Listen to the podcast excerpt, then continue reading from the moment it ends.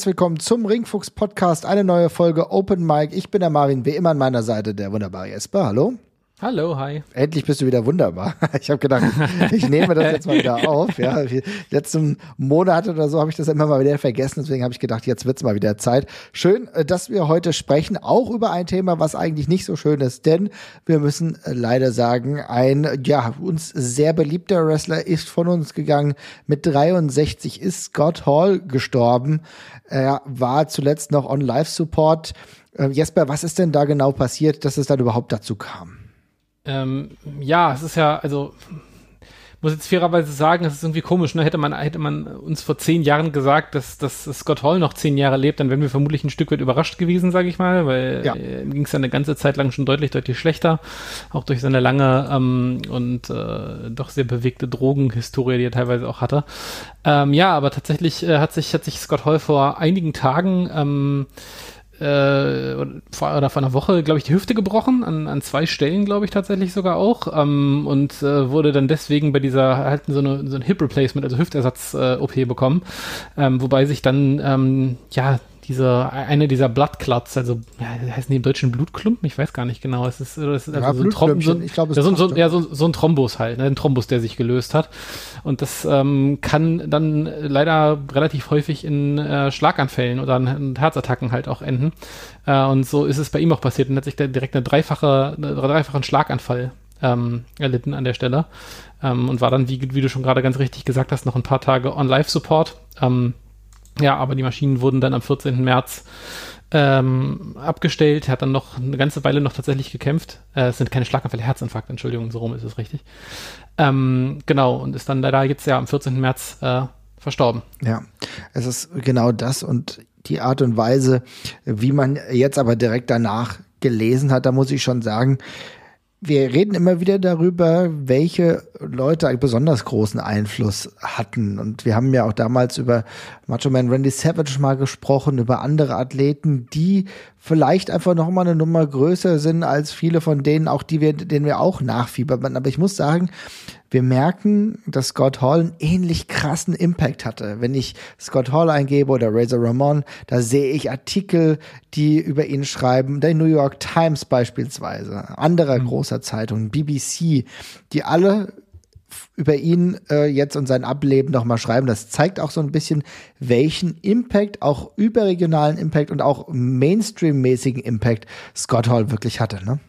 Ja, man muss ja dazu sagen, also ein paar von diesen 90s Wrestlern, die du gerade auch angesprochen hast, haben ja diesen Bruch in Mainstream geschafft und teilweise auch nur so ein bisschen, ja, ich sag jetzt mal als Meme, ne? Also so Randy Savage und so wird ja auch dann oft so ein bisschen belächelt und sowas. Ähm, aber bei Scott Hall finde ich es auch super spannend, weil ich finde, das ist eine Figur, da hat man da, die hat man da langer Zeit in dieser Hinsicht gar nicht auf dem Schirm gehabt, dass ausgerechnet Razor Ramon jemand ist, der so außerhalb des Wrestlings auch viele Leute begeistert hat tatsächlich. Mhm. Ähm, aber das finde ich, merkt man jetzt ganz krass, weil sich ganz viele Leute auch äußern, finde ich, die, von die man jetzt sonst gar nicht so als ultra krasse Wrestling-Fans äh, im Sinn hat. Ich weiß auch im Privatbereich ganz viel, auf immer die sagen so, ah, den kenne ich auch noch und so. Mhm. Äh, war jetzt nicht unbedingt einer der Charaktere, die ich auf dem Schirm gehabt hätte. Dass das einer ist jemand, der jemand, der, der so die, der so diese, diese Mauern so gesprengt hat. Aber ich bin ja selber das beste Beispiel. Ich meine, ich war ja auch kein Wrestling-Fan, als ich als Kind aufgewachsen bin und Razor Ramon war der erste, den ich cool fand. Den fand ich einfach so geil. Ich habe den in jedem Videospiel genommen, weil ich den so cool und anders fand.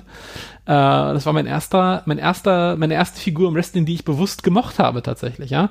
Also ich kann das sehr gut nachvollziehen, aber ich finde das dann auch sehr schön zu sehen, dass er eben diese Recognition hat, die ja über den normalen Fankreis quasi hinausgeht auf jeden Fall. Das ist ganz klar genau der Fall und du hast ja eben angesprochen, du bist ja jetzt nicht als Kind äh, hier Fan geworden des Wrestling, sondern bist da ja ein bisschen reingewachsen und dann merkst du aber trotzdem, dass jemand wie Scott Hall als vielleicht auch als Razor Ramon für mich dann eher in dieser Zeit, als ich jünger war, diesen Einfluss auf einen hat, weil er irgendwie sehr vieles verbindet, was man sich manchmal wünscht, aber halt auch nicht immer automatisch bekommt. Beispielsweise, dass jemand wirklich cool ist, dass es ein cooler Wrestler ist und dem man gleichzeitig, und das habe ich auch äh, bei Twitter geschrieben, auch jedem vorzeigen kann und keiner wird sagen, oh, was ist das denn für ein cheesy Character? Wie es ja damals beim Wrestling, als ich klein war, jung war, total oft der Fall war. Also ich meine, wäre ich mit Duke the Dumpster Josie angekommen oder dem Repo Man, hätten sie mich alle komisch angeguckt.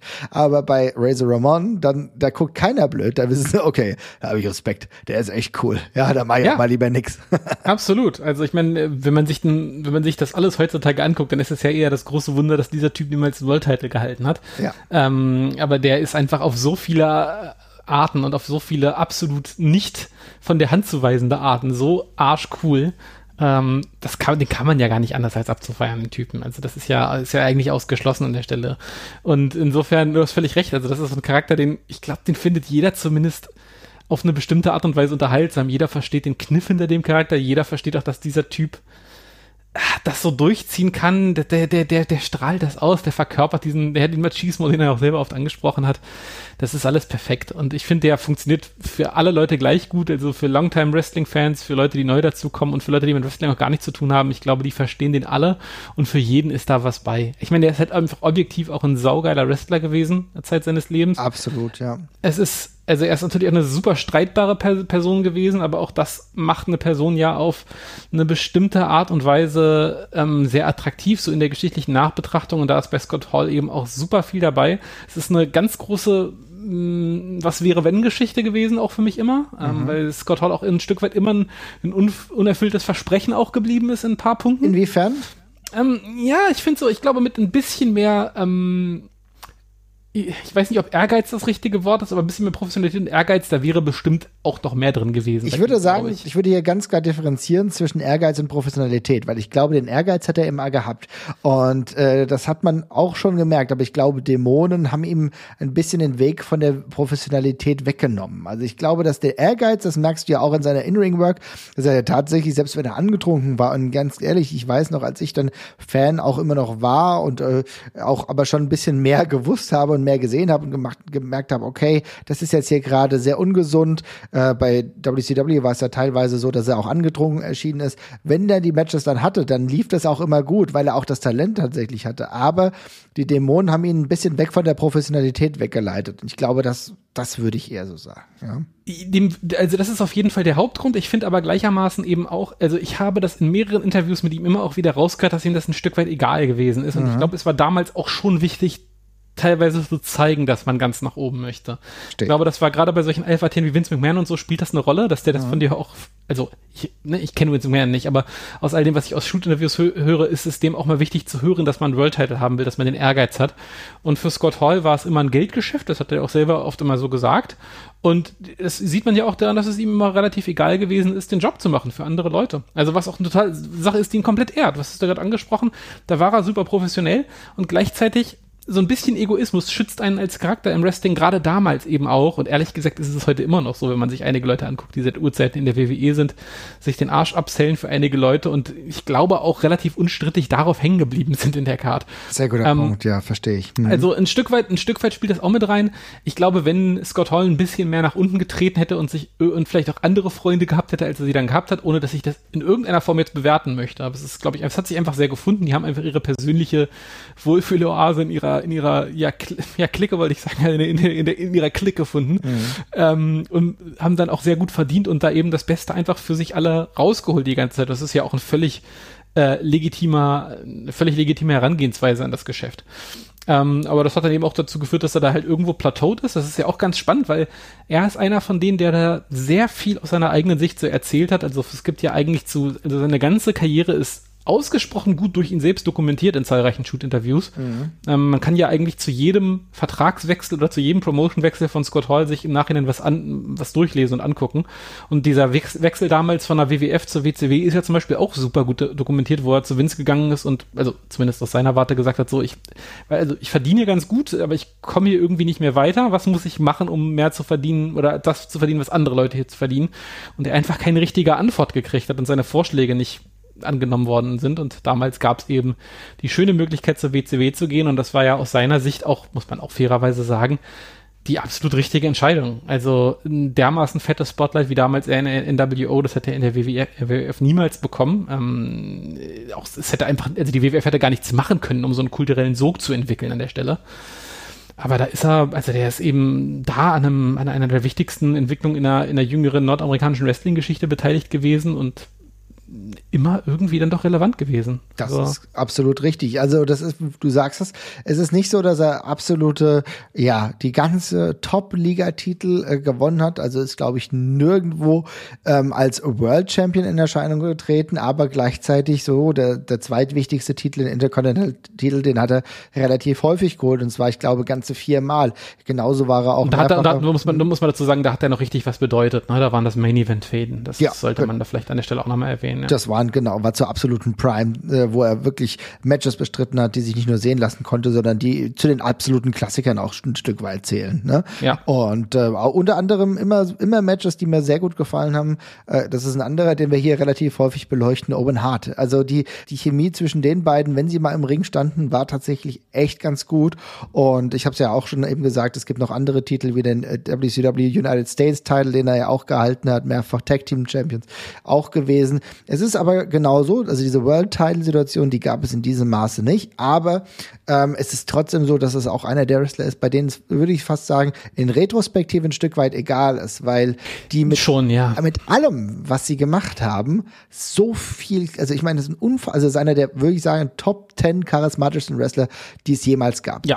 Würde ich, würde ich auch definitiv so unterschreiben. Also wenn man sich jetzt gerade so, keine Ahnung, es wäre jetzt in meinen Augen, denke ich, nicht ausgeschlossen gewesen, dass er irgendwann in den 2000ern nochmal den WCW-Titel gewinnt. Ich meine, wenn man da irgendwie sieht, dass das Sid Vicious und ja, von David Arquette und, und äh, dergleichen müssen wir gar nicht reden, aber auch in Jeff Jarrett, da, da wäre ein Scott Hall, an dem wäre der Titel jetzt auch nicht, ne? Äh, wäre, wäre auch nicht entwertet worden. Aber gleichzeitig ist es genau das, was du sagst. Würde das in der Rückschau irgendwas ändern, wenn da jetzt noch eine egale World Heavyweight Title Geschichte bei wäre? Nee, eigentlich überhaupt nicht. Das Wichtigste, was er gemacht hat, waren Intercontinental Title Fäden, als der Titel noch richtig was bedeutet hat. Und das waren großartige Sachen. Und ansonsten war das vor allem Charakter, der da in dieser Form super gut funktioniert hat und ähm, charismatisch gewirkt hat wie kaum ein anderer. Ja. Und ich ähm, stimme dir da absolut zu. Ich finde, das steht komplett für sich. Und die World Title Betrachtung greift da viel zu kurz. Und so ist es einfach eine schöne Anekdote, dass man eben auch sagen kann, ey, das ist jemand, an den erinnern sich alle, nicht nur Wrestling-Fans, sondern alle. Ähm, und der muss, dafür muss man kein World Champion sein. Man kann das auch anders schaffen. Und das hat Razor Ramon auf jeden Fall getan. Du hast ja auch richtig gesagt. Ähm, das hat er auch dadurch geschafft, dass er natürlich zu richtigen Situationen und richtigen Momenten irgendwo anders war. Ne? Ja. Also ähm, ich will noch mal ganz kurz sagen, ein kleiner Punkt, wenn wir über die World Title Situation noch sprechen, da frage ich mich, er hat ja mal ein Number One Contendership noch äh, spät in seiner Karriere in der WWF gehabt. Und zwar 2002. Das war sogar nach dem Match, wo wir auch schon gesagt haben, oh, naja, gegen äh, Steve Austin war das ja, was er bei WrestleMania 18 hatte. Da war er auch nicht nicht so hundertprozentig in bester Verfassung. Und danach hat er nochmal ein World Title, äh, Number One Contendership Match gehabt. Das hat er verloren. Aber irgendwie erinnere ich mich und denke mir, was hat die WWE sich dabei gedacht? Ja, ich meine, es hat er verloren und es ist nicht ja. zu diesem Run gekommen, auch noch nicht mal zu, zu der wirklichen ähm, äh, Challenge. Aber irgendwie habe ich gedacht, na, das wäre vielleicht irgendwie ganz spannend gewesen. Aber um nochmal zurückzukommen äh, von dem, was du gerade gesagt hast, es war natürlich so, er war zur richtigen Zeit am richtigen Ort und allein mit der NWO-Kiste. Ne? Ich meine, er war als Razor Ramon in der WWE, WWF schon unfassbar und so transcending, dass ich, ich fand das mega cool. Ich kenne so viele Leute in meinem Umfeld, die Razor Ramon einfach so grandios fanden. Ich habe mit meinem Vater gesprochen, der kannte Razor Ramon noch, ja. Und dann machst du das und bist zur richtigen Zeit in der WCW und prägst etwas wie die NWO und da muss man sagen, es gibt kaum ein Stable fernab der Four Horsemen, das vielleicht so krass auch ein groundbreaking Moment war. Ja, äh, absolut das. Also der ist mit dem Finger an ganz vielen Punkten in der Wrestling-Geschichte gewesen, die super relevant gewesen ist. Ich meine, wie oft allein auch dieses Leather-Match gegen Shawn Michaels von der WWF hoch und runter zelebriert worden ist, tatsächlich. Ja, ja das ist ja, das ist ja, das ist ja noch, das ist ja noch ein Frühwerk quasi, aber die NWO-Geschichte und das ist alles, alles super relevant, wichtig und auch komplett zeitlos. Das sind auch eine der wenigen Sachen, die man sich aus dem WWF 90er Kram noch völlig bedenkenlos angucken kann. Die Vignetten mit Razor Ramon sind cool, die Matches sind cool, der Finisher sieht nach wie vor geil aus, er sieht fantastisch aus. Also da ist alles gut dran. Das Einzige, was einem halt leider ein klein bisschen entgangen ist, und das ist eine viel gut Geschichte, die man bei ganz vielen anderen Wrestling-Legenden nochmal hat, ist halt nochmal ein schönes Spätwerk, sage ich mal an der Stelle. Ja. Ne? Und das haben wir, das ist uns bei Razor Ramon leider aufgrund seines gesundheitlichen Zustands verwehrt geblieben. Ich habe vorhin schon gesagt, hätte man vor zehn Jahren gesagt, dass er noch zehn Jahre lebt, hätte man sich vermutlich einen Vogel gezeigt gegenseitig. Ich weiß, ich kann mich noch gut dran erinnern, 2010 rum, als er aus der, von, von TNA gerade entlassen worden ist. Ich glaube, dann ist auch direkt ins, äh, ins Rehab-Programm von der WWE gegangen und dann gab's dann gab's zwei Jahre danach gefühlt wöchentlich Hiobs-Botschaften um Razor Ramon, äh, epileptische Anfälle, dann hat er einen Herzschrittmacher eingesetzt bekommen, auch immer wieder Drogenrückfälle und dergleichen. Das, ging zeitweise ganz, ganz furchtbar schnell. Der hat ja auch körperlich unglaublich krass abgebaut, saß zwischenzeitlich im Rollstuhl und sah wirklich auch furchtbar tatsächlich aus. Da hat man sich ja wirklich nur noch Sorgen um ihn gemacht. Und ja, haben wir komische ja, Auftritte, komische Gastauftritte ja, gehabt ganz, und so weiter ganz, und so fort. Ganz, ne? ganz, ganz, ganz schlimm, ganz furchtbar anzusehen. Und dann haben wir ja quasi nochmal die Feel Good Story bekommen, indem er sich dann selber einfach wieder in den Griff gekriegt hat. Mit, mit Dennis Page, muss man sagen, unfassbar Respekt. Ne? Genau, ja, genau. Eine wunderbar, wunderbare Hall of Fame Rede gehalten, die vielleicht beste in der, in der WWF-Geschichte, die es da gab. Ähm, super, super cool. Insofern kann man das vielleicht als Schlussakkord beachten, aber ich, das, für mich ist das ein Stück weit schade, weil es gibt ganz viele von diesen Legenden, die zum Schluss nochmal ihre Ehrenrunde gedreht haben. Und ich finde, Scott Hall war jemand, der von vornherein so viel zurückgegeben hat ans Geschäft, tatsächlich auch was andere Wrestler anging, dass ich tatsächlich nochmal einen letzten Run von ihm gesehen hätte, wo er das nochmal auf großer Bühne hätte machen können. Ich finde, das wäre nochmal ein schöner Abschluss gewesen. Aber das hat halt leider nicht sollen sein an der Stelle. Da hast du vollkommen recht. Also das hätte ich mir natürlich auch sehr gewünscht. Du sprichst es aber auch an und ich glaube, man kann auch da nicht genug Respekt an Diamond Dallas Page zollen, der ihm da auch geholfen hat und auch die Hilfe hat ja auch Hall angenommen. Das muss man ja auch sagen. Es war dann ein Team-Effort, wo es dann wirklich auch so war, dass er wieder in eine gute Situation kam und danach haben wir es ja gemerkt mit der Hall of Fame äh, 2014 auch ein Jahr später nochmal einen Auftritt gehabt hat. Immer mal, es gibt auch, hat er mal geschwankt so ein bisschen vom, vom, vom Gesundheitslevel. Es gab halt viel viele Situationen, aber trotzdem war er auch immer wieder äh, im Rahmen der WWE auch immer wieder da. Also man hat ihn ja durchaus mal wieder öfter gesehen.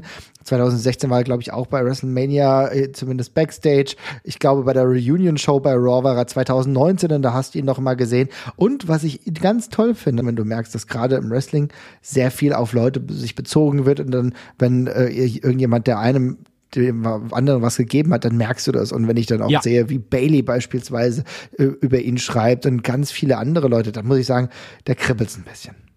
Ja, auf jeden Fall. Nee, ganz auf jeden Fall. Ich finde, es ist einfach, der ist einfach auf allen Ebenen cool. Ich habe jetzt die Tage auch nochmal ziemlich viel von den Shoot-Interviews tatsächlich geguckt und da sind mhm. einfach so viele Sachen bei, die immer noch, die so witzig sind. Ich meine, er ist augenscheinlich auch zwischenzeitlich ein unglaubliches Arschloch gewesen. Ich glaube, das kann man an der Stelle auch festhalten. Bret Hart hat ja beispielsweise in seiner Abschieds-Instagram-Post hat er gesagt, dass er dann nach einer Zeit nicht mehr wirklich eng mit Scott Hall war, hat aber gleichzeitig auch sehr schön ähm, illustriert, dass er ja früher relativ eng mit ihm war, dass Owen ein sehr guter Freund von ihm ja. war und ich fand diese Art und Weise, Weise selbst also auch nochmal Respekt zu zollen, obwohl man sich irgendwo entfernt hatte, fand ich auch ganz gut. Und dann hast du natürlich aber gesehen, es gab eine Zeit, da hat er sich von Leuten entfremdet. Ne? Ja, aber es gibt auch einfach super viele Geschichten von ihm, als er als Arschloch einfach extrem lustig gewesen ist. Ne? Also ja. Diese Geschichte, wie er zu, zu, zu den Dudley Boys geht und sagt, ey, euer Finisher, ich liebe das Ding und ich kann nicht warten, daraus auszukicken, ist einfach immer noch der geilste Move, den, glaube ich, jemals jemand Backstage gebracht hat. Ich liebe das so sehr nach wie vor. so geiler kann man Baba Ray Dudley, glaube ich, nicht auf die Füße treten oder vielmehr mit beiden Füßen auf die Füße springen. Ähm, also ja, großartig und ganz viele super spannende Geschichten bei. Ähm, ist auf jeden Fall eine Karriere, die sich nochmal lohnt, in Retrospektive zu betrachten und auch ganz viel Tragisches bei. Also ich meine, er hat ja auch ähm, viel Schlimmes erlebt. Also ich, er hat ja auch, das, hat ja sein Leben lang auch mal damit zu kämpfen gehabt, dass er, dass er damals diesen einen in Selbstverteidigung den einen Typen erschossen hat vor ja. dem vor dem Nachtclub da, was er ja auch nie ganz äh, abschütteln konnte. Und ähm, ja, viel Tragisches bei, viel, viel Glorreiches und leider jetzt ein doch finde ich eher trauriges Ende tatsächlich. Es ist dann schade, wenn jemand dann eben dann doch so rausgerissen wird und nicht mit einem selbstgewählten großen Hurra sich nochmal verabschieden kann. Aber ja, das ist so. Das ist de definitiv so und darf man auch nicht vernachlässigen, aber 2021, da war ja sogar auch nochmal ganz kurz zu sehen. Ist ja übrigens auch gar nicht selbstverständlich, dass jemand zweimal in die Hall of Fame eingeführt wird. Also er als äh, Razor Ramon und dann sogar 2020 äh, nochmal im Rahmen der NWO, vollkommen verständlich, auch wenn man dann auch Stables dann dementsprechend dort etabliert. Also muss ich wirklich sagen, ist ein ganz besonderer Charakter gewesen. Etwas und jemand, von dem ich riesen Respekt hatte. Natürlich, ich stimme dir vollkommen zu. Das ist jetzt ähm, bitter zu Ende gegangen, aber ich ich glaube, er wird uns allen ewig in Erinnerung bleiben. Ich glaube, das ist definitiv etwas äh, von seinem Look, von dieser, ja, von diesem Machismo, was er wirklich hatte, von diesem Star-Appeal, ja, dass er das, hast du nicht oft. Und die Art und Weise, auch die man ja natürlich auch mit dieser, mit seiner Klick kannte, ne? Wenn man merkt, ja. wie Kevin Nash da jetzt auch drum trauert. Ähm, ich habe sehr, sehr viel gelesen, was Sean Waldman, also Ex-Pack geschrieben hat, den ich ja mittlerweile auch einfach total sympathisch finde, ja. Und äh, mitbekomme, wie er da auch ein bisschen leidet, keine Ahnung. Da tun mir die ganzen auch leid und ich finde es halt schade, dass Scott Hall, wie gesagt, diesen ganz, ganz positive Ende vielleicht nicht hatte. Aber ich glaube, jedem Wrestling-Fan wird Scott Hall ewig leben und das natürlich auch schon ein großes Achievement dem schönen Schlusswort habe ich auch nichts hinbeizufügen. Schaut euch die Sachen nochmal an, die verfügbar sind. Scott Hall hat ja, wie gesagt, äh, du hast ja richtig gesagt, sehr viel Output. Äh, was ihr auch nochmal machen könnt, wenn ihr euch noch ein bisschen über äh, Scott Hall oder Razor Ramon ähm, auseinandersetzen wollt, dann haben wir für euch eine Ringfuchs-Folge, die wir vor einigen Jahren schon gemacht haben, weil tatsächlich einer unserer Lieblingswrestler er einfach yes. war. Und dementsprechend haben wir da mal ein Special gemacht und da könnt ihr mal reinhören. Da reden wir auch über seine Matches, die er gehabt hat und über unsere Lieblingsmatches von ihm. Also da gehen wir nochmal tiefer rein lohnt sich auf alle Fälle. Und jetzt würde ich sagen, machen wir mal einen kleinen Switch. Und äh, das ist jetzt ein harter Cut, aber wir kommen mal vielleicht zu was Lustigem oder Kuriosem, und zwar der Tatsache, dass wir immer noch darüber rätseln, was denn jetzt mit Cody Rhodes ist, lieber Jesper. Denn ich hatte ja in einem Zuge des Optimismus habe ich gedacht, okay, der geht jetzt echt zur WWE, aber das ist ja alles total absurd. Und dann wurde er, an, äh, wurde er nicht angekündigt, man hat gedacht, jetzt passiert es und passiert andauernd nichts. Und jetzt ist es jetzt beim letzten Raw wieder gewesen, dass es so leichte Andeutungen der Kommentatoren gab, weil jetzt ein Match rumored wird mit ihm und Seth Rollins. Also Cody Rhodes ist immer noch nicht offiziell in der WWE, aber was denkst du, passiert das noch oder ist das jetzt, glaube ich, eine ganz große Verarschungsaktion von Cody Rhodes? Also äh, ich bin, also ich wissen tue ich es nicht natürlich, aber ich würde, also ich, es ist glaube ich immer noch der beste und logischste Guest, den man quasi machen kann. Und ich sag mal so, also ich würde jetzt auch nicht die Tage bis WrestleMania runterzählen. Es kann genauso gut passieren, dass der einfach bei WrestleMania auftritt und mhm. fertig ist, ohne großes Build-up vorher. Ähm, diese Sache mit den Kommentatoren, also ich habe jetzt ich habe jetzt gelesen, es wurde einmal Dashing gesagt und einmal Nightmare. Genau, äh, ja, ja. Okay, Nightmare, Nightmare vor Seth Rollins und der Dashing ist natürlich auch schon relativ. Ja, ne? gut, da finde ich das Dashing auffälliger als das Nightmare, muss ich sagen. Aber ähm, ja, also ja, ich äh, das Ding ist, also ich, wenn ich jetzt immer mal bloß auf die Fakten gucken würde, fände ich jetzt nichts fände ich das jetzt nicht so wahnsinnig offensichtlich, dass er auf jeden Fall zur WWE gehen müsste. Für mich ist es eher der Mangel so an Alternativen auf dem Papier, wo ich sagen würde, ja, ich halte es immer noch für wahrscheinlich. Also es drängt sich halt auch nichts anderes jetzt gerade quasi auf, finde ich. Ähm, natürlich kann es immer noch den riesen Swerve geben und den habe ich natürlich auch immer noch im Hinterkopf, dass er eigentlich noch bei AEW ist. Mhm. Ähm, aber der Abgang wäre dann schon sehr spannend gewählt gewesen und auch da fehlt mir halt gerade so im Kopf ein bisschen die Einflugschneise von ihm quasi zurück in die Promotion, ne? Gerade, das ist so das Ding. Ich wüsste jetzt auch nicht, wie sich Cody Rhodes jetzt wieder in die AE, bei AEW aufdrängen könnte. Weil ähm, sie das ähm, auch nicht anteasen. Also da muss ich auch sagen, es gibt so ein paar Einfalltore, die möglich gewesen wären. Wir dürfen nicht vernachlässigen, dass AEW jetzt, beziehungsweise Tony Khan jetzt auch Ring of Honor auch mittlerweile besitzt. Und das ist ja auch eine riesen Neuigkeit, dass Ring of Honor gekauft wurde. Und da hätte ja jetzt ja eine Möglichkeit gegeben, weil Cody Rhodes ja auch schon mal bei Ring of Honor war, aber da gab es nichts diesbezüglich. Und deswegen, weil ich auch gar nicht das Gefühl habe, dass da irgendwie der Fokus drauf gelegt wird, gehe ich auch von der WWE aus. Wobei man auch sagen muss, dass die Story, die es ja zuletzt mit Kevin Owens und Seth Rollins gab, dass äh, Seth Rollins immer den Spot von Kevin Owens haben wollte, weil Kevin Owens bei WrestleMania zumindest mit Stone Cold Steve Austin ja, wie soll ich sagen, einen Clash hat, in welcher Art und Weise auch immer. Ein Match wird es nicht geben, aber es wird zumindest die KO-Show geben. Und das war jetzt zuletzt irgendwie ähm, das Ding, wo man gesagt hat, dass Seth Rollins, er versucht, genau diesen Spot zu bekommen, hat aber jetzt nicht geschafft, weil er gegen Kevin Owens verloren hat. Das ist aber trotzdem halt auch kein 1A-Build-up für ein WrestleMania-Match, ne? Äh, ich muss auch sagen, also Seth Rollins ist jetzt gerade auch nicht so die Hot Commodity, finde ich. Ne? Also der ist gerade, der fühlt sich gerade schon ein bisschen abstellgleisig jetzt gerade an. Ich habe ja auch schon ein paar Mal gesagt, dass mir dieser Heel-Charakter oder ja, was auch immer das jetzt gerade ist. Ja, mittlerweile ist es schon echt eher so Face, ne? Aber ich war, ja, aber irgendwie auch komisch. Ja, ich weiß, es, es, passt irgendwie alles nicht so. Aber ja, ist auf jeden Fall für mich jetzt nicht so die heiße Gegner äh, für ein geiles Match. Ne? Also da hätte ich mir eigentlich an Cody, an Codys Stelle schon was Größeres gewünscht mit mehr Bums an der Stelle. Jetzt catcht er dann halt gegebenenfalls gegen den Typen, der so gerade noch im Main Event mit einer halben Arschbacke drin hängt und äh, gerade nichts Besseres zu tun hat, so fühlt sich halt ein bisschen an. Also, ja, kann man machen, wird bestimmt auch kein verkehrtes Match, aber Glaubst du überhaupt an ein normales Match? Weil ehrlich gesagt habe ich gerade so ein bisschen das Gefühl, dass es sich eher so anfühlt, weil die Cards, wir werden irgendwann nochmal gezielter auf WrestleMania gucken. Ich, weiß, da hast du vielleicht keinen Bock drauf, aber irgendwann muss es sein. Das, wir, das hat sich bei uns so eingebürgert, dass wir das halt jedes Jahr machen.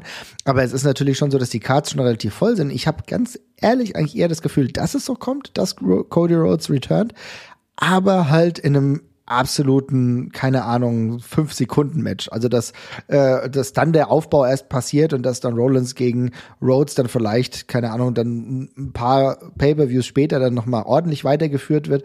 Aber ich habe eigentlich eher das Gefühl, dass er so der große Return-Moment, dass das der eigentliche Spot ist und Rollins dann eigentlich dementsprechend nur äh, den Finisher von Cody einstecken muss und das war's und dann dieser dieser Spotlight dann kurz auf Cody Rhodes gesetzt wird. Das ist das, was ich mir aktuell eher vorstellen kann, weil ein normales Match würde jetzt auch aufgrund der Story kaum Sinn ergeben, habe ich das Gefühl.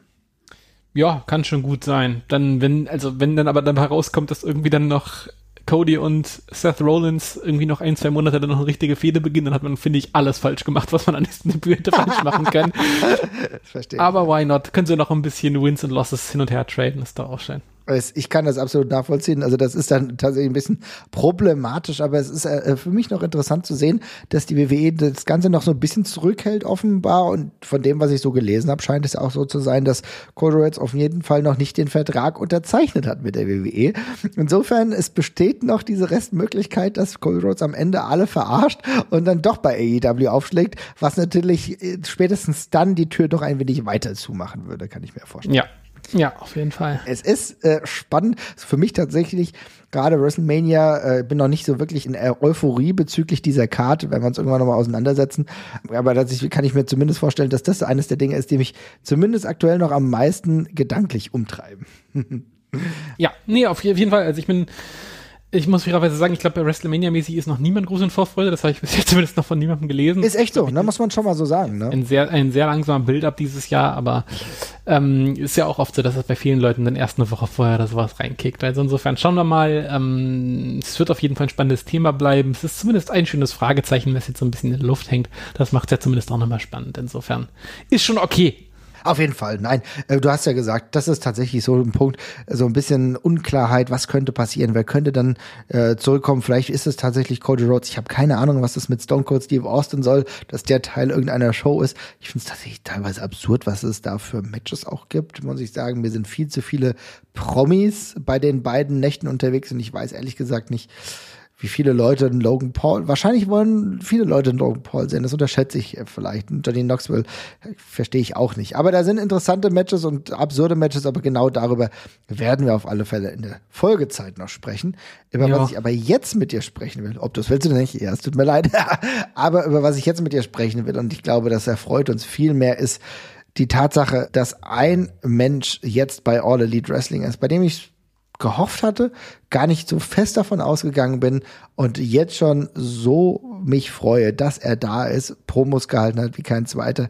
Es ist William Regal, der jetzt Teil von All Elite Wrestling ist und gleich in einer durchaus interessanten Situation gefangen ist. Ne?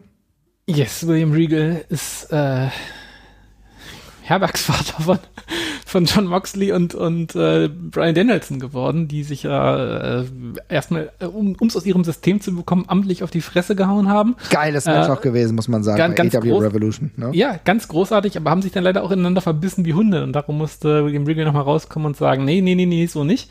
Und jetzt hat er die beiden quasi, ja, unter seine Fittiche genommen. Also ich bin, es ist alles noch ein bisschen wirr und viel diskutiert, was auch super schön ist tatsächlich. Also es war, es ja sehr, war sehr bewegt. Es kam erst das Debüt und dann danach, danach kam die Promo bei äh, was bei Rampage oder bei Dynamite? Bei Dynamite bei Dynamite, ähm, die ja dann auch äh, aus vieler anderer Hinsicht sehr große Wellen geschlagen hat, weil dann auf, auf einmal sehr viele große Gerüchte um William Regals Gesundheitszustand aufgekommen sind, ähm, was man auch wunderbar in diese Promo tatsächlich reinlesen konnte, weil das alles ein bisschen komisch nach Abschied klang und William Regal auch ein bisschen ungewohnt nervös war tatsächlich, was vielleicht aber auch gut daran gelegen haben könnte, dass er einfach frei geredet hat zum ersten Mal seit langer Zeit.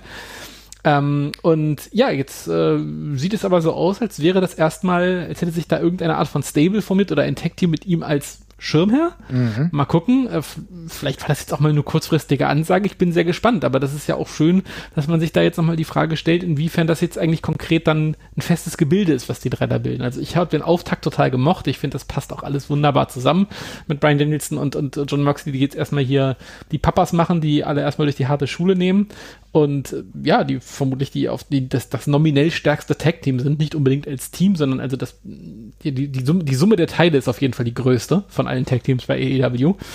Ähm, und einfach saugefährlich sein werden und wunderbar zusammenpassen und mal gucken, wo die Reise da konkret hingeht. Und das ist aber ein interessanter Punkt, denn ich muss ganz ehrlich sagen, wenn wir sie jetzt als Tag-Team nehmen, dann bin ich ehrlich gesagt selten überzeugt gewesen oder so sehr überzeugt gewesen von zwei Singles Wrestlern, die zu einem Team wurden. Denn total oft hatten wir es in der letzten Zeit so, naja, komm, wir mischen zwei Leute einfach mal zusammen und machen ein Team draus. Aber die Erzählung der beiden, überhaupt jetzt zu einem Team zusammenzuwachsen. Das Gefühl, was ja äh, Brian Danielson auch John Moxley vermitteln wollte, dass die gut zusammenpassen, aber dass die dann auch erstmal äh, kämpfen müssen. Also ich finde, dass diese Erzählung allein dann zu einem Team zu werden und zu einer Gefahr zu werden, finde ich schon mal erstmal ziemlich gut, ja. Das gefällt mir schon mal. Und gleichzeitig mit der Addition jetzt zu William Regal muss ich halt auch sagen, du hast genau das äh, angesprochen, diese, dieser Promo da bei Dynamite ich hatte Gänsehaut. Und ich hatte Gänsehaut aus mehrerlei Gründen. Zum einen, weil Tony Schiavone und William Regal zum ersten Mal seit langer, langer Zeit wieder in einem Ring zusammen waren, wo er dann so, so ein bisschen so das Ding auch sagte, Schiavone immer an mich geglaubt, auch wenn ich selbst nicht an mich geglaubt habe, so Kleinigkeiten. Dann aber auch ähm, diese, dieses Gefühl, was er transportiert hat zu Brian Danielson. So nach dem Motto, wir haben so viel Zeit im Ring, am Ring verbracht. Ich habe ihm gezeigt, was er machen soll. Er hat die Excursions gemacht. Er ist ja. dorthin gefahren. Und dann auf der anderen Seite dann aber auch noch diesen Twist zu machen. Also er ist so der, der Athlet und das, was ich nie war oder, oder nie in dieser Reihenform sein konnte, das ist er. Aber es gibt auch so die andere Seite von mir. Und das ist auch das, was John Moxley verkörpert. Und es wurde nicht ausgesprochen. Aber es ging natürlich um den Alkoholkonsum. Ja, jetzt total genau. Es sind der John Moxley ist quasi die Verkörperung von all den Sachen, die bei William Regal schiefgelaufen sind. Aber der, er wird da er entwickelt da eben ungeheure Kraft raus. Das ist so ein bisschen die Erzählung ja auch, glaube ich. Ja. Übrigens, das schönste Moment an der ganzen Promo, als er an John Moxley quasi vergeben hat und einfach nur, anstatt ihn anzusprechen, einfach nur lachen musste. So kurz dieses als, er, als er auf ihn gezeigt hat, großartig gemacht. Also wirklich toll erzählt und ich finde auch, dass ja, das macht es so super interessant, dass die eben alle drei da so, oder vielmehr, dass die beiden, die beiden Tag-Team-Partner so unglaublich unterschiedlich sind und William Regal so, ja, das, das Beste, Schrägstrich, Schlimmste von beiden quasi auch verkörpert, ja. Ähm, und das, das passt sau gut. Das ist eine coole Erzählung, die es so in der Form ich glaube, noch gar nicht gehabt, vor allem nicht im Mainstream. Ähm, ich freue mich da total drauf. Und alle drei Beteiligten können super gut emotionale Geschichten erzählen. Alle drei achten drauf, dass alles, was sie machen, Hand und Fuß hat. Ich kann mir nicht vorstellen, dass da irgendwas bei rauskommt, was ich nicht lieben werde. Mhm. Ähm, und ich freue mich da total drauf. Ich finde, es ist eine Erzählung, die mich ganz schön mitnimmt, auch gerade, weil du, du hast ja eben schon angesprochen, zuletzt ja auch so ein bisschen was rausgekommen ist, beziehungsweise wird ja auch so ein bisschen gerüchtet, wo es um den Gesundheitszustand von äh, William Regal geht. Der, der er hat ja selber gesagt, naja, wer weiß wie lang und vielleicht sitze ich dann mit 65 da und äh, ein Stück Pizza sabbert mir raus und ich kann mich kaum noch irgendwie ja. bewegen und so. Und wo man natürlich aufschreckt, ne? Jetzt haben wir gerade eben über schon einen Todesfall gesprochen, eines 63-Jährigen. Ja. Ja. Jetzt äh, gucken wir ein bisschen in die Zukunft. Das kann ja irgendwie auch ein William Regal, der auch nicht in Top-Gesundheitsverfassung ist, das haben wir auch schon mal irgendwie angesprochen, es äh, kann das ja auch passieren, aber diese Realität, diesen Aspekt der Realität, der damit reingebracht wird, der hit, hittet mich noch mal anders, muss ich sagen. Ja, absolut. Sehe ich eins zu eins genauso. Und ehrlich gesagt, das ist auch so ein bisschen das, was ich, ich bin gar nicht sauer, dass die WWE das nicht macht weil sie eine andere Art der Erzählung haben, weil sie vielleicht ein anderes Publikum bespielen. Aber das AEW genau diese Erzählung so macht, so realitätsnah. Das ist halt auch genau das, was ich gerade in meinem Alter als Wrestling-Fan irgendwie benötige. So. Also es holt mich halt unfassbar ab und auch in einem realistischen Anspruch, wo ich dann auch sage, da werde ich auch emotional dabei. Also allein, allein die Sachen, ich meine, was wir da jetzt hatten, ist grandios, aber allein die Sache, dass Punk jetzt beispielsweise bei AW Revolution rauskommt mit seiner Theme von AFI. Allein das, meine Güte, diesen Clip, ich habe den mir hundertmal angeguckt. Das ist das verstehen ganz junge vielleicht nicht und das ist überhaupt nicht schlimm, aber das genau das dann gemacht wird, das ist das gibt mir so viel. Ja, Ja, total. Ich mag auch, dass diese Kleinigkeiten einfach gemacht werden, anstatt dass da ewig lang drauf rumgedacht wird, sondern man kann es einfach mal machen. Ich finde, AEW hat jetzt inzwischen auch reichhaltig bewiesen, dass es nicht um, also selbst wenn es jemand nicht versteht, what's the fucking problem? Dann kommt halt CM Punk einen Abend mit einer anderen Musik raus, die du nicht kennst, und dann sagt dir jemand, okay, das ist übrigens eine alte Musik, und dann sagst du, okay.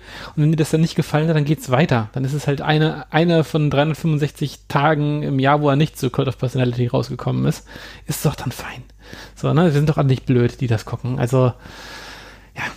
Es ist kann genau man, das, ne? Kann man einfach mal, kann man einmal, einmal mal umsetzen, ohne dass man jetzt irgendwie denkt, dadurch geht irgendwas verloren.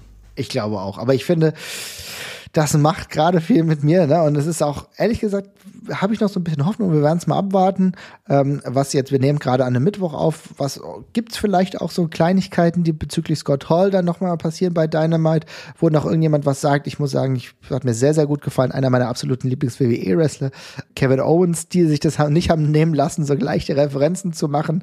Ja, wo Kevin Owens auch schon Hey Yo gesagt hat und mitgebracht. Das ist ja auch ein krasser Wrestling-Fan. Ne? Ich muss sagen, ich bin da auch da irgendwie emotional bei ihm. Ich war tatsächlich sehr enttäuscht, äh, was die WWE für ein Tribute-Video, 0815 äh, Tribute-Video gemacht hat, wo ich mir die Frage stelle, ob das jetzt irgendwie vorproduziert war, hat, sich da keiner mehr irgendwie äh, bemüht, weil das waren zwei Minuten 30, die relativ lieblos waren. Ich hoffe, dass da mal noch was Längeres kommt. Vielleicht passiert ja auch noch bei deinem Advice. Ich kann es mir sehr, sehr gut vorstellen. Aber gerade diese Geschichte mit William Regal aktuell ist schon etwas, das nimmt mich positiv mit Ja, unterstreiche ich. was mich nicht so positiv mitnimmt. Und da bin ich mal gespannt, was du dazu sagst, ist die Sache, dass wir gerade sehen, dass sich eine andere Liga etabliert hat mit, ich will mal sagen, durchaus interessanten Charakteren und die ganze Liga, äh, wo auch Braun Strowman beispielsweise drin ist, ist Control Your Narrative. EC3 ist einer der Protagonisten, einer der Hauptbeteiligten. Lieber Jesper, hol mal die Leute ab, die davon gar nichts gehört haben, weil wir müssen ja von vorne anfangen. Alter, wie soll ich das denn bitte erklären? Also, es ist, es wirkt alles ein bisschen wie ein libertär angehauchter Fight Club, der sich da irgendwie breit gemacht hat. Also es ist jetzt, äh, Control Your Narrative ist, ein, ist ja das Motto von ECA3 gewesen, schon seit, ja, inzwischen jetzt fast zwei Jahren gibt's ja, glaube ich, die Genau. ersten drei Clips oder sowas in dem Dreh.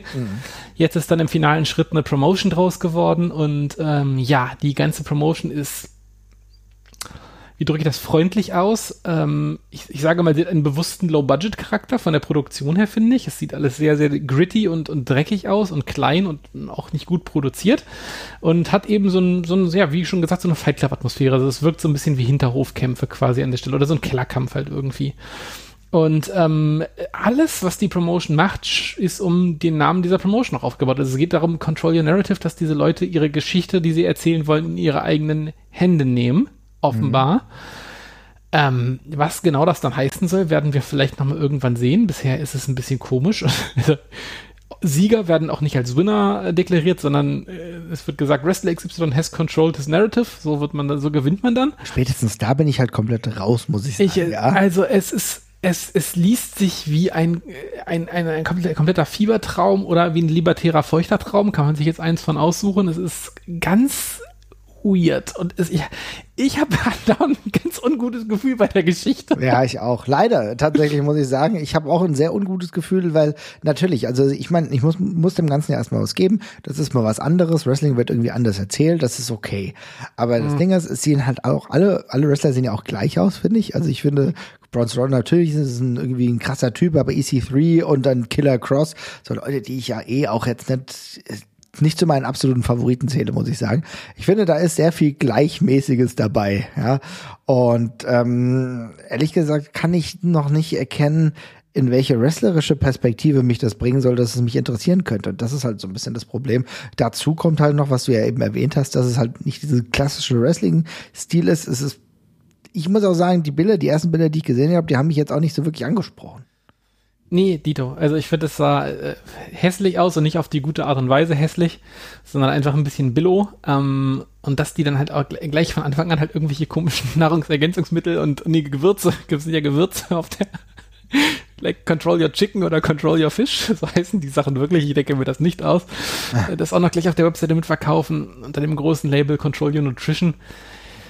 Ja, das ich weiß nicht das wirkt alles ein bisschen ungute Gefühle bei mir. Aber ähm, ja, ich glaube, man äh, wird mal gucken müssen, in welche Richtung das geht. Bisher sieht es nicht wie irgendwas aus, was mir gefallen wird. Also ich finde die ganze Erzählung seltsam, das Roster, was gemunkelt wird oder was sich bisher gezeigt hat, ist jetzt auch nicht der Burner. Und wenn man dann schon hört, dass oder sieht, wer diese Postings da geliked hat und wer da vielleicht noch mit, mit dazukommen könnte, von Austin Areas bis Moose und dergleichen, ja, Austin Aries wurde ja tatsächlich auch schon äh, als einer derjenigen ja. nicht nur gehandelt, sondern hat ja auch, also ich glaube, da geht's ja auch da schon darum. Ja, ne? ja, dann kann ich schon mal an der Stelle festhalten, dann wird das auch, dann wird das kein Mainstay von meinem wöchentlichen Wrestling-Konsum, so viel kann ich schon mal sagen. Flip Gordon auch, ja. Ja, cool. Super. ja. Also ich glaube, ich controle dann meine eigene Narrative und werde das einfach nicht gucken. Aber let's see. Vielleicht kaufe ich mir das Gewürz. Vielleicht control ich auch meinen Chicken. Ich weiß nicht. Also ich, weiß Scheiß, genau. ich habe ich hab darüber nachgedacht, vielleicht sollte ich äh, Control Your Fish mal kaufen. 7,99 Euro. Oh, vielleicht super. ist das sogar ganz gut, ja. Keine Ahnung. Also das spricht mich vielleicht eher an. Es ist aber trotzdem interessant zu Control sehen. Your Fish allein. ja, ja, ja. Ja, aber was du ja gerade gesagt hast, also im Endeffekt geht es schon auch krass darum, geht es auch schon krass darum, dass die Control Your Fish, das ist einfach nicht mehr. ja, das ist halt Quatsch, ne? Was soll man, dazu, soll man dazu sagen? Ja, aber es ist schon, es ist schon interessant zu sehen, was sich da so gebildet hat. Und ähm, ja, die Charaktere, wir haben es ja eben schon gesagt, aber es scheint ja auch wirklich zwei, drei ähm, oder nee, zwei auf jeden Fall zu geben, die dann tiefer in diese Geschichte das alles aufschreiben, sich da irgendwie welche Konstrukte bilden und dann dementsprechend auch was herum erzählen wollen. Ich weiß es nicht. Also ich bin ein bisschen irritiert über ob der Gleichmäßigkeit der Charaktere, wenn ich ehrlich bin. Das bleibt für mich so im Hauptfokus. Ne? Natürlich EC3, aber Adam Shell, alle krassen mit Muckis, aber auch alle ähnlicher Look. Also für mich kommt da nicht ganz so viel rüber, wenn ich ehrlich bin. Nee, machen wir es kurz. Ich glaube, es ist nicht für uns, das kann man schon mal festhalten. Ähm, ja, also falls, vielleicht strafen sie jetzt ja Lügen oder es wird noch was richtig Cooles draus. Ich fand den ersten Ansatz jetzt ein bisschen, ah, es wirkt doch alles so furchtbar überernst und überdramatisch. Das, das ist das, glaub, also ich glaube, das ist, glaube ich, das, das ist halt null, null humoriger Boden drin, sondern es wirkt einfach nur, als würde es total gritty und böse sein wollen. Und das klappt halt einfach hinten und vorne nicht. Und das ist, glaube ich, immer, das ist ja total oft mein größter Problempunkt, dass ich das Gefühl habe, wenn etwas sich gar nicht mehr ironisch aufziehen lässt. Ne? Also wenn alles sich komplett ernst nimmt und gerade Wrestling sich zu ernst nimmt. Ne? Wenn Wrestling sich zu ernst nimmt, dann verliert es, glaube ich, an der Dimensionsmöglichkeit.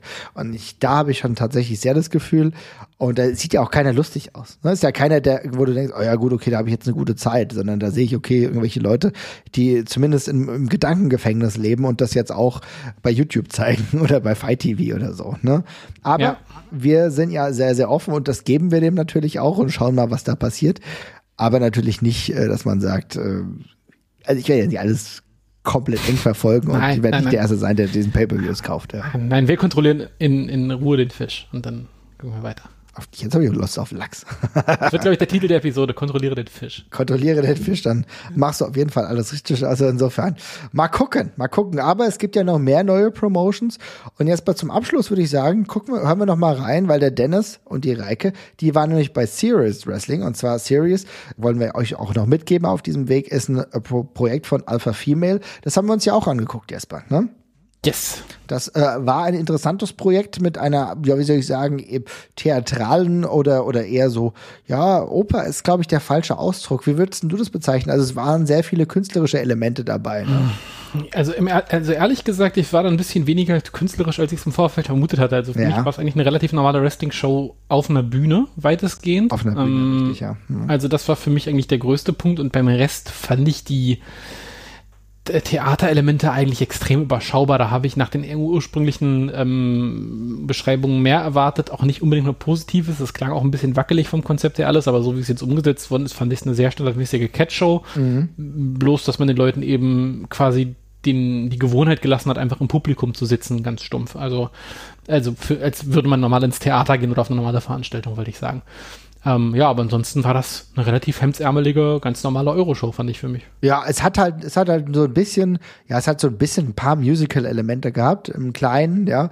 Aber was ganz cool war, muss ich sagen. Beispielsweise war die Liveband, also das äh, habe ich schon wesentlich schlechter beim Wrestling gehört. Das war tatsächlich ganz gut. Ein paar Themes haben sich auf jeden Fall besser angehört.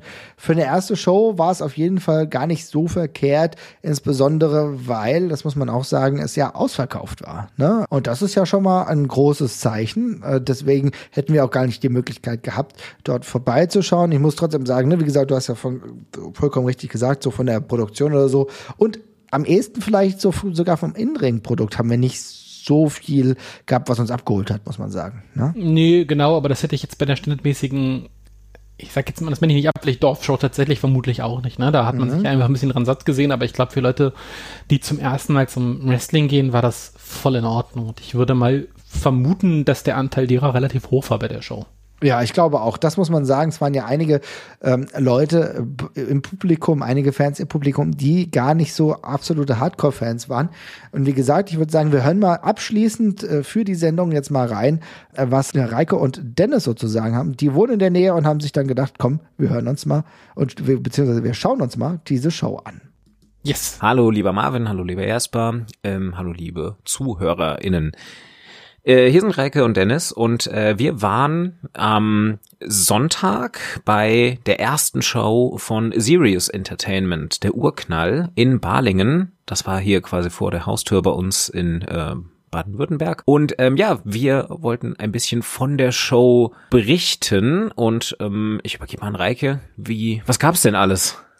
Es gab einiges tatsächlich. Also es war wild, kann man sagen. Es war äh, wirklich für jeden was dabei. Die, ja, Schwerpunkt lag auf Entertainment, sag ich mal. Also es gab äh, eine Aufzählung zu machen. Es gab eine Mariachi-Band, es gab eine Metal-Band, es gab Wrestler, die mit der Metal-Band ihre Intros gespielt haben. Es gab Showgirls, die ungefähr sechs Kostümwechsel gemacht haben. Wir hatten goldene Thronen, goldenen Ring. Die Referees hatten aus dem gleichen Material goldene Shirts an. Ähm, also es war gleichzeitig um eine Werbung für ein Tattoo-Studio und Geflügelzuchtverein zu sehen. Also ich, äh, man kann sich wirklich nicht beklagen, dass es langweilig war.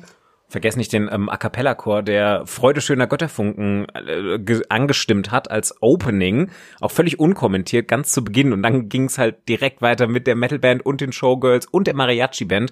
Das waren alles die ersten fünf Minuten, bevor es dann zum ersten Match kam. Und das alles in der Stadthalle. Das ist wahrscheinlich auch nochmal so vom Aufbau her, ist nicht so das Typische gewesen, ähm, dass man an allen vier Seiten des Ringes saß, sondern der Ring war auf einer Bühne und man saß in dieser Stadthalle halt so ganz regulär im Publikum. Es war auch relativ voll ähm, und die Stimmung war gut, muss man sagen. Also so zumindest live kam es gut rüber. Ähm, Absolut. Und man muss halt auch sagen, dass es jetzt nicht nur äh, Pro-Wrestling-Fans da waren, sondern es war wirklich ein ganz gemischtes Publikum. Es waren viele Leute da, aber ich glaube ein Drittel, als gefragt wurde, wer zum ersten Mal sich ein Match anguckt, hat sich gemeldet. Äh, es wurden zwischendurch auch äh, Dinge erklärt, das fand ich sehr schön. Und es waren auch einige Kinder da und äh, ein älteres Pärchen neben mir, was dann auch immer fröhlich gelacht hat, wenn jemand äh, richtig eine geschallert bekommen hat. Also es war wirklich eine sehr bunte Mischung. Genau, und dafür, dass es die erste Show von Sirius war, das muss man noch dazu sagen, das ist jetzt die Promotion von ähm, Jazzy Gabbard, also Alpha Female, die sich damit irgendwie auch einen Traum erfüllt hat, irgendwie selbst mal eine Promotion an den Start zu bringen. Und es war, glaube ich, auch alles darauf angelegt, dass das weitergehen wird. Ähm, es wurde ein äh, Champion gekürt, also auch hier gibt es, wurde ein, ein World-Title ausgekämpft und zwar zwischen ähm, Joey Legend und Tarkan Aslan. Und Tarkan Aslan hat hier gewonnen und ist also quasi der erste Champion, hat danach auch direkt eine Promo gehalten. Diese Promo wurde dann von Alex Wonder unterbrochen, der auch früher am Abend schon einen seiner Schützlinge dabei hatte, nämlich Kevin Caden im Opener-Match. Und ähm, dann hat Alex Wonder mehr oder weniger schon angekündigt, dass Carnage das nächste Titelmatch haben soll. Also hier wurde sogar ein bisschen Promo und Fädenaufbau gemacht. Und es gab noch die ähm, Storyline mit dem Luchador-Wrestler, der halt wirklich dreimal im Laufe der Show mit einer Mariachi-Band immer wieder reingekommen ist, kämpfen wollte, aber eigentlich immer wieder weggeschickt wurde. Ähm, und ähm, der endete dann, der beendete letztlich auch die Show, weil dann der Vorhang zuging und der Lucha-Wrestler ähm, noch ganz traurig rumsaß. Interessanter Mix auf jeden Fall. Ich bin auch gespannt, ob das weitergeht, ob das aufgenommen wird. Also wir hoffen auch, dass es weitergeht. Ich denke schon, vieles wurde angelegt. Es hat auf jeden Fall auch einen sehr familiären Flair und ähm, ist auf jeden Fall was anderes, mal eine ganz andere Promotion, würde ich sagen, auch in Deutschland. Ähm, ja, hoffen wir mal, dass es noch mal eine nächste Runde gibt. Genau. Und Wrestling-technisch, ähm, sagen wir mal so, ist jetzt wahrscheinlich nicht WXW Standard. Die Matches waren teilweise solide. Man hatte wirklich auch zum Beispiel ähm, Bad Bones, Klinger gegen Tristan Archer, also damit ja schon zwei namhafte Leute, die auch wirklich ein solides Match hatten. Man hatte Stephanie Mays, die gegen Miss Monica äh, gewrestelt hatte, in einem von zwei äh, Damenmatchen. Es gab ansonsten noch Selina Candy Power gegen La Katrina, ähm, was eigentlich auch ganz solide ist bei, ich glaube inzwischen, äh, wie fand's, es waren sieben Matches insgesamt. Ähm, also schon mal zwei Frauenmatches zu machen, ist ja auch schon mal eine gute Ansage. Und ähm, es gab ja so auch ansonsten so ein paar Leute, auch bunt gemischt, die Muskeltiere als Tag-Team gegen Sound of Pain. Ähm, da war Blackwell dabei, der Luxemburger Wrestler, und Damon Saint, der mir jetzt nix gesagt hat, aber heißt ja auch nix. Und dann hatte man noch Rick Salem gegen Sora Vesta. Sora Vesta hatte ein bisschen Pech, glaube ich, mit seinem Entrance, der live in der Stadthalle nicht so gut rüberkam. Da wurde aber auch schon gesagt, dass das im Fight TV deutlich besser rübergekommen sein soll. Die Entrances zumindest. Denn das war ja auch noch eine Sache. Das wurde ja tatsächlich auch schon live gestreamt. Was auch schon mal ein Achievement ist für eine allererste Show, muss ich sagen. Da gab es noch ein paar Kinderkrankheiten live. Also gerade so die getapten Entrances waren teilweise nicht gut getimed in der Stadthalle, weil die Leute dann auch einfach so halt durch so eine Seitentür reinkamen auf dem Groundfloor, teilweise so 20 Sekunden bevor ihre Entrance-Musik eingesetzt hat. Aber das ist, um ehrlich zu sein, so vielleicht für ein allererstes Mal in einer neuen Halle auch völlig in Ordnung. Die Live-Entrances mit der Metalband, die zum Beispiel George Kukas bekam und auch Tarkan Aslan, die waren umso cooler. Ähm, und die haben auch wirklich in der Halle sehr, sehr gut funktioniert. Ähm, insofern sind wir wirklich gespannt, wie es weitergeht. Und ähm, man kann sich's mal ansehen und das ist auf jeden Fall eine neue Farbe im deutschen Wrestling, die von so Promotions wie GWF und WXW noch nicht so bedient wird. Könnte auf jeden Fall eine Nische sein und vor allem Wrestling in Süddeutschland hat man ja auch noch nicht so viel. Absolut, es freut mich auch für, für Jesse Gabbard, weil das äh, jetzt auch vor zwei Jahren schon geplant und ausverkauft war ähm, und das Ganze jetzt eben nachgeholt wurde und trotzdem immer noch super funktioniert und hat gemerkt, wie viel Freude ihr das auch einfach bereitet und das ist äh, ja schön. Genau. Das war's auch schon von uns. Dann danke, dass wir einen kleinen Bericht machen durften und wenn mal wieder was hier im Süden ist, dann gerne wieder. Ciao.